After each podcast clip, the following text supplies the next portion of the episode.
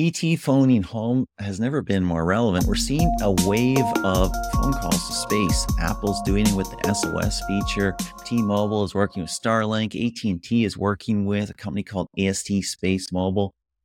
To chat about where that's going, what's happening, what's going on, where it's all headed, we're chatting with Senior Director Solutions Verticals from Ciena. You may never have heard of them. I hadn't either, but it's a networking giant they apparently support 85% of the world's largest telcos. We're talking customers like AT&T, Amazon, Google, Deutsche Telekom, Verizon, and the US Department of Defense. His name is Brian Lavallée, and he is on Tech First right now. Hello and welcome to Tech First. Hi, thanks for having me. Excellent. Super happy to have you. Why are we seeing this wave of phone calls to space? Yeah, a lot of that has to do with the people involved. So if you look at the Starlink, uh, for example, uh, Elon Musk, he has a lot of personal brand equity. So when he starts talking, people listen. And he's been putting um, quite a few satellites up in space. They've been providing uh, broadband service around the world. Uh, it's doing quite well. They've been in the news for well over a year. They're even supplying uh, connectivity to uh, Ukraine in the middle of their crisis. So I think that's why you're hearing a lot about it. It's not new by any stretch. We've had satellites for decades and decades. We've had low Earth satellites uh, since the 90s with Iridium. Um, so we've had um, different ki- types of satellite uh, constellations in the world uh, providing services for, for many decades. But the people involved and also, more importantly, the technology and performance they're providing with the latest constellation, that's why we're hearing about it and the size, right? I think he's somewhere around 3,000, 2,500, 3,500 satellites, somewhere around there. I haven't checked recently. There's always another 20 or 30 or 40 going up. He has licenses for at least 20 in the 20,000 and up to 40,000, which is an insane thought. SpaceX owns, what is it, 70% of active satellites in orbit right now? Yeah, and that, that's the challenge with this uh, LEO or low Earth satellites is the satellites are placed much closer to Earth. So they're sitting around 500, 550 kilometers from the surface of the planet. The older GEO satellites, they're sitting upwards of 36,000 kilometers away from Earth. So long distance to travel. This is why we get lower capacity and higher latency. Uh, but once you put them much closer to Earth, the propagation distance is just hundreds of kilometers. We're not talking tens of thousands of kilometers, uh, but the coverage radius is much, much smaller. And that's why mm-hmm. you many, many more of them to uh, have uh, ubiquitous coverage around the world. Yeah. We're having, with what Apple did, Apple said, hey, we're going to put an SOS feature. It's basically sending a text message to space help, I'm here, come get me, something like that. But we're seeing companies doing significantly more. T-Mobile is talking maybe phone calls going on. AT&T has actually done some phone calls with AST SpaceMobile. Uh, where do you think this fits in the constellation, sorry for the word, of connectivity? Yeah, you, I guess it's good to go back down memory lane a little bit. If you look back in the 90s, Iridium, when they launched, there was most of it was concerning or related to a competition. Will satellite phones replace cell phones? And that led to a lot of challenges between companies and very little cooperation and teamwork all that's changed. So you're starting to see a lot of collaboration and partnership agreements between satellite operators, terrestrial network operators. So I think it's complementary going forward. And I think that's going to change everything. Now you're going to have seamless connectivity. So if you are in a cell coverage, you will use cell phone towers like we typically do. But once you go off uh, coverage, then you start bouncing off a satellite. And then we're mm-hmm. talking about roaming off of the satellite networks and vice versa. I think that's the biggest change. To all these announcements, they're going to compete less with each other and more complement each other. And I think that's the biggest change uh, going forward. And that's probably going to dictate the success of this as well. It's pretty crazy when you think about it, though, right? Because your standard mobile phone, you're talking, hey, I'm connecting to a cell tower that's a couple clicks away. It's not that far. It's a low power radio, low power, let's put that in quote marks. But if you're talking to a satellite, even if it's low Earth orbit, it's 300 kilometers up and maybe it's not directly over me maybe it's at an angle as well so we're talking sending a signal orders of magnitude farther our phones can't really be designed for that can they as they're designed today not for for broadband as we accept it right streaming videos and so on we do that like you mentioned to a cell tower some radio site that has an antenna and a radio sitting on a tower on the side of a building downtown the distances are relatively short. So the actual signal power from your cell phone to that radio site is optimized and vice versa. But like you mentioned, if we're going hundreds of kilometers, there's two ways to do this. You can either greatly increase the transmission power of your smartphone. That'll kill battery life, right? Which most people will not want. Or you can make the uh, satellite far more receptive to the faint signals that would come out of a typical cell phone. And that seems to be the direction that we're going uh, towards. That's why these newer satellites, the generation two of uh, SpaceX, for example, they're Starlink. These generation two, they're much, much bigger, right? Much larger antenna arrays. And that will allow us to, or allow these satellites to pick up uh, signals from smartphones. And then you have to operate at the same frequency band. And that's another challenge is you have mobile spectrum, you have satellite spectrum.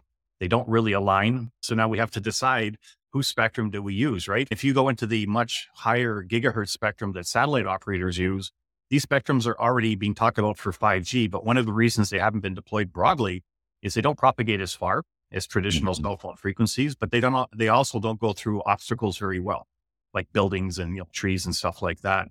So the challenge is what frequency bands do we use? If I had to guess, I would say that using the mobile frequency bands is probably a better choice because there's billions of smartphones being deployed yearly. Sorry, there's billions of smartphones being deployed, and these are refreshed uh, on a regular cadence. I think it's much more um, feasible to use the mobile frequency bands, but that comes with it. You have to redesign that satellite as well. That satellite size thing is a real thing. I did a story on AST SpaceMobile and what they did with AT&T and that satellite is literally 4D times the size of a Starlink satellite. It is ginormous. In my story, there's a big picture of it, and you've got like 40 people around one edge of it. The astronomers and the dark sky lovers, I count myself as one of those, have been pretty upset about this talk of putting literally tens of thousands of potentially competing networks of satellites all over us. It's already causing a problem for imaging stars and other things like that. Now, Starlink has done some good things. They've, they've coated their satellites with a darker, non reflective paint. So at least maybe you don't notice it as much. But mm-hmm. these big ones, they're going to include more stars and more heavenly bodies, if we want to put it that way bit of an interesting challenge going forward. I guess nobody cares that much about astronomy. yeah, you, you actually brought up another point where these satellite networks are in the news. Uh, without that anti-reflective coating or darker coating, people were reporting all kinds of UFOs flying through the skies, and they were in sequence, right? It was like a sequence of little dots moving across the sky, and that was these LEO satellites. But uh, you're absolutely right. Size is a big concern. So if we look at the GEO satellites sitting at 36,000 kilometers, these were, were huge. They were yeah. absolutely huge. And as you got closer to Earth, the satellites got smaller, but then you needed many more of them because the coverage range was that much smaller. And now that we're talking about perhaps using the frequency bands of the mobile, now those smaller LEO satellites are actually getting bigger again. So how big will they get? We'll see. But if you're fortunate enough to have your own uh, company that launches things into space, that's a it's a huge advantage for you because you're launching your own satellites um, but you're right; these larger satellites uh, will cause uh, other issues in terms of uh, costs and production uh, uh, challenges, and also maintenance as well. It is generally speaking a good thing to have more connectivity. However, obviously, cellular networks go where there's population centers, and where people get into trouble and are in danger is sometimes where there isn't any connectivity. And the ocean 70% of the planet's surface, right? So having more connectivity is going to save lives, probably also cause more people to risk their lives because they're still in contact. Uh, that's generally a good thing. So you see this as complementary. You see this as, hey, when I'm on a cellular network, here I am. And when I'm outside of the range there, I can still connect, maybe texting, maybe voice. I do. I actually think that it makes far more sense to be complementary. And this question, satellite versus mobile, I also get the satellites versus undersea cables. You mentioned the ocean, 70%. Um, 99% of the traffic between continents is carried over submarine cables. So the logical question came up Will satellite networks compete with fiber optic networks sitting on the ocean seabeds? And the answer is no. They're highly complementary. The same thing I, I think applies for different reasons. The submarine cables is more about capacity dwarfing what a satellite constellation can carry. And on the terrestrial side of the network, I think it's cost economics and coverage.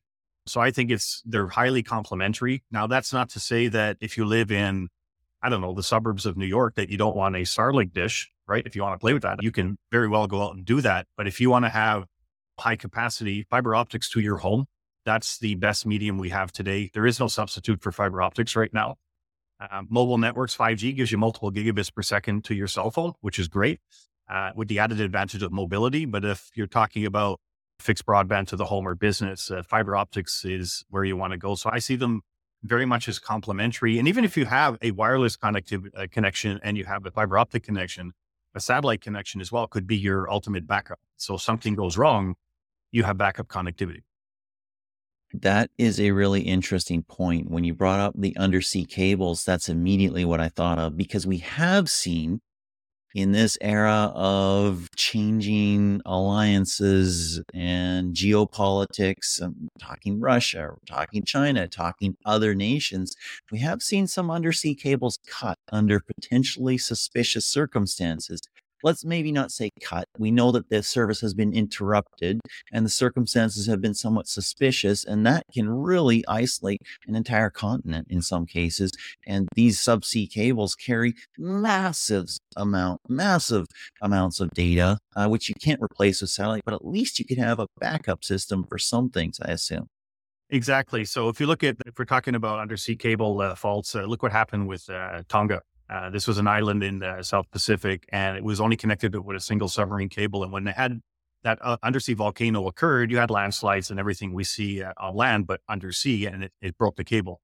And they were offline for weeks until they could repair that cable. Now, if they had a backup of LEO constellation type of connectivity, much lower latency, higher capacity than previous generations of satellite, that's a great backup to have. If we're looking at North America, Europe, and some of the uh, more developed countries, there's a lot of submarine cables that land on the east and west shores of the continent. So we have multiple uh, cable cuts every year. It's typically 70, 75% is humans, fishing trawlers, anchors, and so on. But we don't see them because the traffic is automatically switched to another cable. They repair it, they switch it back. But if you're on an island nation and you only have one submarine cable, satellite networks uh, could be a godsend for you in a, an emergency situation. Super interesting. Yeah, I have a phone right now that can connect with satellites. This is the iPhone 15 Pro, 14 Pro, I'm thinking. I was going to say, yeah. I don't live in the future. uh, sometimes it feels that way. Uh, but it it'd be interesting in the future to be able to just go in the middle of nowhere, which I love to do, and have connectivity and have that feeling of safety.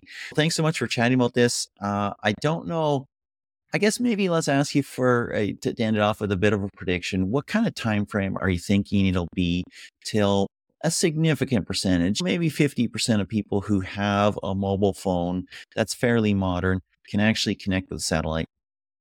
Yeah, uh, predict the future. That's a tough one. Like you mentioned, the iPhone 14 Pro, and you also have a, a model from uh, Huawei as well. I think it's the 50 series or something like that. They can also do similar things with their satellite partnerships that they have.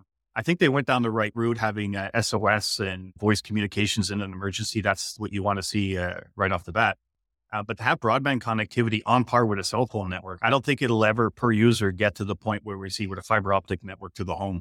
Uh, but just on a 5G type of network, I think it's many years away for a variety of reasons. One, people have to get the phones. So unless you're sitting on a phone that's capable of talking to a satellite network, it doesn't matter what they put in the sky um, you have to have that phone. So there's a, that whole refresh cycle.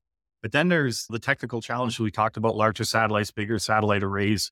It's very complicated. And we have to remember these newer LEO satellites, they're zooming across the sky. They're not stationary, right? Geostationary. They're zipping across the, st- the sky and you're talking to them at a very high speed and then you're bouncing between satellites. So that, that's a very te- significant technical challenge. Even Elon Musk said it would be it's a very big challenge.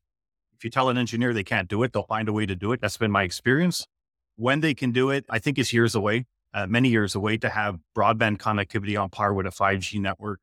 That's the technical side. But then there's a whole regulatory side as well. Everybody's competing for spectrum, both in the mobile and the satellite space from uh, private institutions, carriers, even the military. I think that has to be worked out. The whole regulation, direct satellite to cell phone is not really something that, that's in the regulatory body today. There's a lot of challenges on the business and the technology side. So I had to predict, I would say it's a quite a few years away to have any service on par with today. I think you're right on that. It is interesting, however, right now, just to see that the locus of competition for traditionally terrestrial networks and telcos is now starting to include low Earth orbit, starting to include space, starting to think about that as a place where they need to have a solution.